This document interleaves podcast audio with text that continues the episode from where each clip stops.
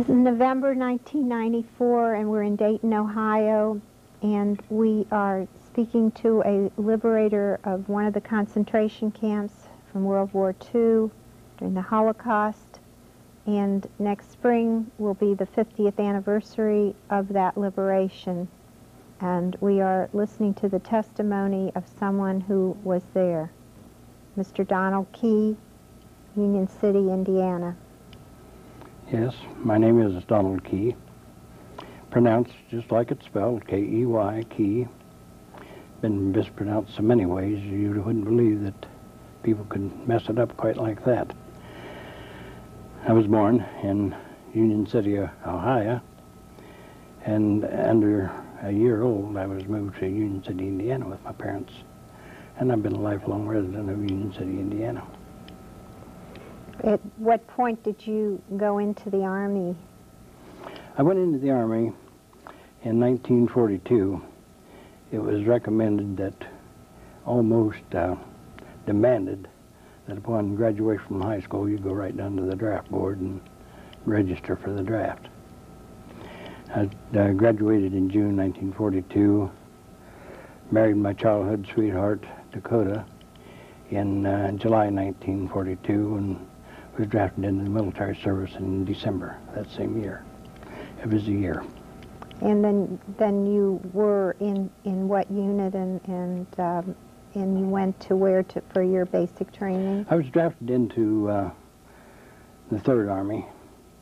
No, the First Army. I was drafted into the First Army originally and uh, took our basic training in Fort Oglethorpe, Georgia and uh, Camp Sutton, North, Car uh, North Carolina in 1943 under the Second Army. And that's when you had this uniform that, that we... That's, no, the uniform wasn't Came. issued until later. Till later. Uh, in 1943 before we were shipped overseas. I see. We were in a training uniform up until that time, and uh, the training form, training uniform was not the overseas uniform, and uh, the training uniform was uh, had the Second Army patch on it. I see. Then we were transferred into the Third Army unit and we were sent overseas. Still in the Second Army, but we were transferred from uh, the Second Army into the George Patton's Third Army while we were in advanced training in England. I see. You went into advanced training in England, and then where did you go from there? Uh, we uh, had our ranger training there in the southern part of England in a little community called Hereford, where we were trained for the assault troops on the French coast. And we were into the uh, French coast with the assault troops landing at uh, Utah Beach on the Normandy Peninsula. So you were part of that invasion? We were part of the invasion force, yes. Um, as you moved across Europe, had you heard anything about concentration camps or people? No, we were aware that there were uh, various camps, DP camps, also uh, prisoner of war camps. But uh, the uh, concentration camps, or what we called death camps, were a complete secret. We had no idea until the day that we walked into their gates. And when was that that you came upon? That was in the spring of uh, uh, 45 previous to that, uh, going across the uh, country of France with George H. Patton's uh, armored columns, it was leapfrogging just almost continually all the way. Very slow at first through the uh, small fields and the uh, hedgerow country. But then as we went across France, we were leapfrogging in with the behind the uh, um, armored columns as the armored columns would obtain their objectives, and uh, so service troops to the rear were moved up into those groups. And uh, we were in uh, Nancy, France, preparing to cross the Rhine River there and get into the German countryside when the Germans pulled their counteroffensive up into the uh, Belgium area, and we were transferred up to the Bastogne area for the relief of the troops that were uh, surrounded there at the Bastogne area. And after that conflict, then we went right down the Rhine River uh, with the crossing at uh, Remagen Bridge and then on south uh, along the Rhine River to the Wiesbaden, Frankfurt area. And uh, still following George Patton's uh, armored columns in their assault where they would uh, surround large amounts of land and large amounts of German troops. And as they were surrounded, then the uh, German troops surrendered in very large numbers.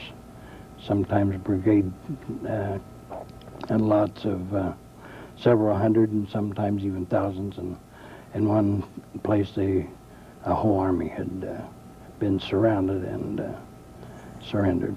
So as you were moving, suddenly you happened upon this place called Buchenwald. Yes, I was a messenger in um, uh, Third Army Service and was on the road almost continually from our Army headquarters to our group headquarters and our uh, Corps headquarters and back to my own company. So you moved ahead uh, a little bit of your troops.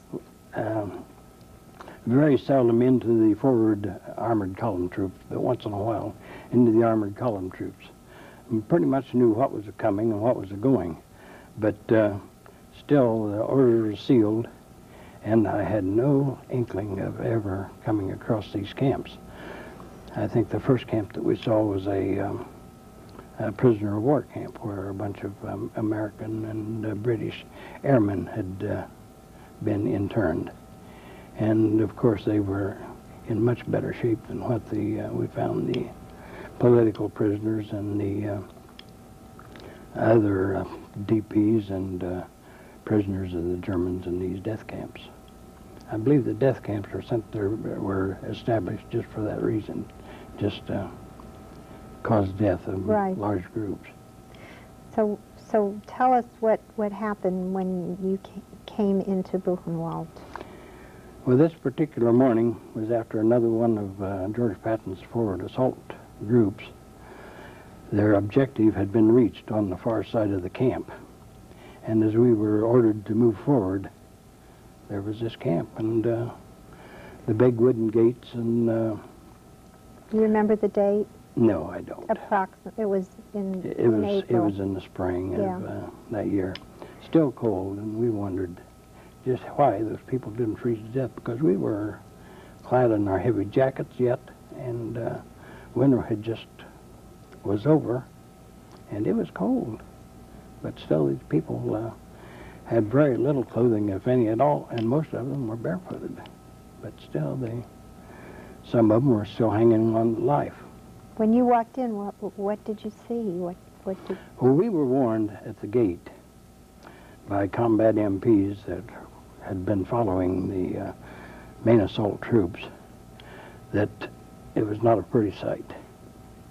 And that was just putting it mildly. Right. But they said, uh, do not take any food in and do not take any weapons except sidearms. And uh, so these were all kept on, outside the gate. Myself, I had a sidearm and uh, I, I wore it into the compound. But they were afraid that the sight of um, military men in full armor and full arms uh, might uh, cause some bad feelings and some even trouble sure. within the camp.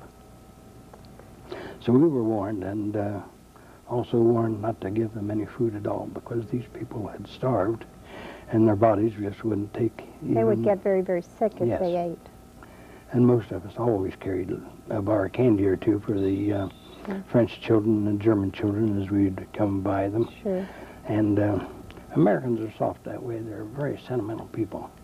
And um, it was really all that we could take when we got into the camp to see what it was.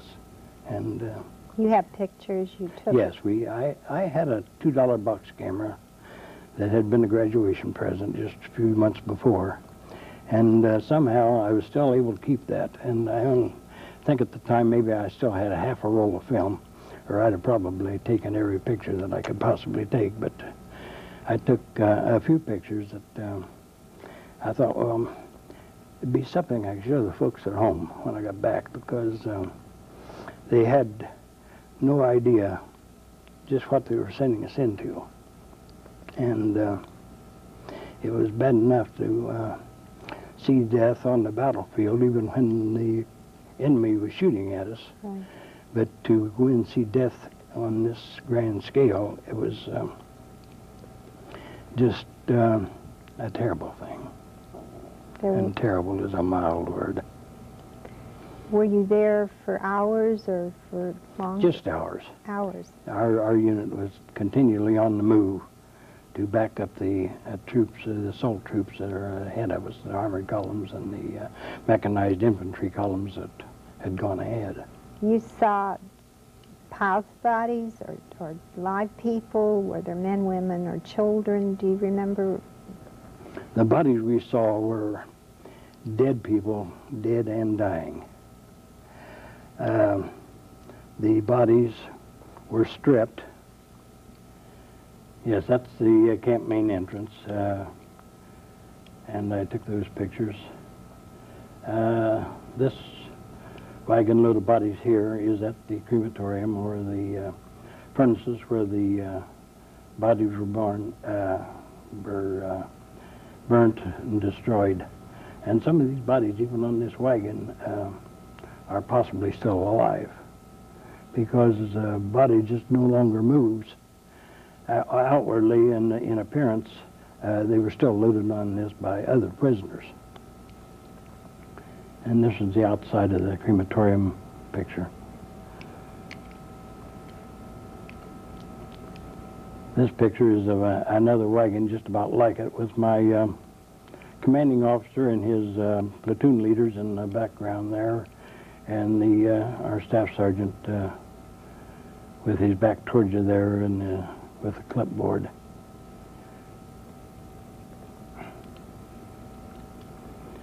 This picture is another group of uh, prisoners that were the burial detail uh, getting some of the streets cleaned up. Now, this was probably the last picture that I took at this camp because um, up until this time, this late forenoon of this first day, the uh, everybody was just standing around. Now, their payment for or their um, Were there still German guards, or I mean, No guards, nobody no. any, just just the prisoners They, at that they had point. They had escaped out the back, as, Mhm. as I was told by one of the prisoners that I had talked to, that they had escaped when the uh, Americans approached the gate. sure. So they went out the back gate a lot faster than we went in the front. But this, this burial detail went into effect after we left. This is another picture of another wagon that there at the uh, crematorium.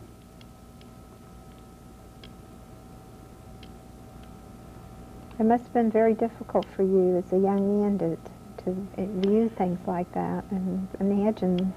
It, it certainly was. It was it was a hard thing for us to even st- stomach because uh, the uh, filth and the scurvy and the dysentery and the open sores and uh, I have heard that there even had been some cannibalism in this uh, camp, but uh, I never had anybody to uh, admit it or say that they saw any cannibalism. But it wouldn't be hard to imagine that anything happened in a place that was that horrible. Well, that's right. Uh, some of the prisoners, uh, here you see prisoners that look like they're um, able-bodied men. But their payment for doing these duties that they're doing was just a crust of bread. Mhm. And uh, it was bribery. The uh, a man would do anything for a crust of bread if he's starving to Or death. to stay and, uh, alive for a short time. Yes. time. This camp is also uh, one of the camps that were, was famous for a lot of uh, experimentation on human bodies. And uh, one of the pictures that I tried to get that I didn't get was a picture of uh, that was taken of lampshades and uh, paraphernalia that was bailed because a woman, possibly a wife of one of the commandants, had uh, taken an interest in tattoos, and uh, bodies were even murdered for a tattoo that might be on the person's back or on his arm, and uh, displayed as lampshades or novelty items. But that picture, uh, I must have run out of film but before I got that. It was hard for troops moving forward continually to even get their pictures developed after we got them. But, But these pictures were developed in a small uh, community, a small village there in Germany. And uh, the German that um, developed the pictures for me said he had no idea that such a thing was going on. When you came home, did you talk about what had happened, or did you take it Well, inside? Like most veterans, I uh, left that part of my life just fade away. I woke up in nightmares uh, several times. Uh, my wife would uh, get me up and we'd walk around a little bit and maybe drink a cup of coffee or a cup of hot chocolate or something, and uh, it was bad. The uh, trips through the barracks themselves were uh, something that we were asked to do, but we were not told to do it. And one of the barracks we walked through, possibly a hundred uh, feet long, uh, 60 or 70 feet wide, contained hundreds and hundreds of bunks. Some four high in the room, some five high in the room, and with uh, live and dead bodies just side by side, just as close as they could be stacked in there. Without any blankets, uh, some with an extra coat, some without a coat, some with no clothes at all because they had already died and they were stripped of their clothing by other prisoners trying to keep warm. And as I walked through the aisle between the uh, bunks, there's a man said, hello. And uh, I was quite surprised to hear a prisoner speaking the German language so plain. And uh, I said, hello. And uh, he said, it's so nice to see you. And uh, I said, you speak beautiful English and uh, very plain. And he said, yes, I speak seven languages. He was a German professor that had spoken out against the, uh, in school, and he was a German nationalist, but still he was a prisoner of war because he was in there suffering the same fate that the others in the death camp had come to suffer just because he had spoken out. And uh, I lost, lost touch with this man. I wish I'd have got his name, and I wish I'd have uh, kept a relationship with him, but I didn't. Uh, he was an older man than I was. Myself, I was just turned uh, 22 years old, and uh, he was possibly in his uh, late uh, 20s, early 30s, but still looked like uh, a man of uh, 50 or 60 or maybe even 70 because What- the teeth was rotten and uh, he had just been put away and forgotten. And sooner or later he would have been eliminated along with the rest of them. Has has this experience done after you got home? Has it affected your life? Oh, yes, yes. I have a daughter that is a Hebrew student. She lives here in Dayton.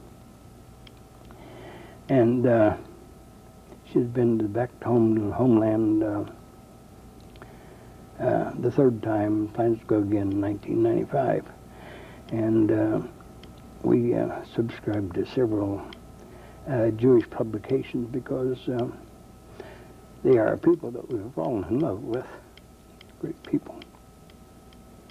Well, you're obviously a humanitarian, and we we in this country owe you a debt of gratitude. And um, we know it's difficult for you to recall these times, but for the sake of history, um, we have to. It must never happen again. Thank you, Mr. Kitty. My pleasure.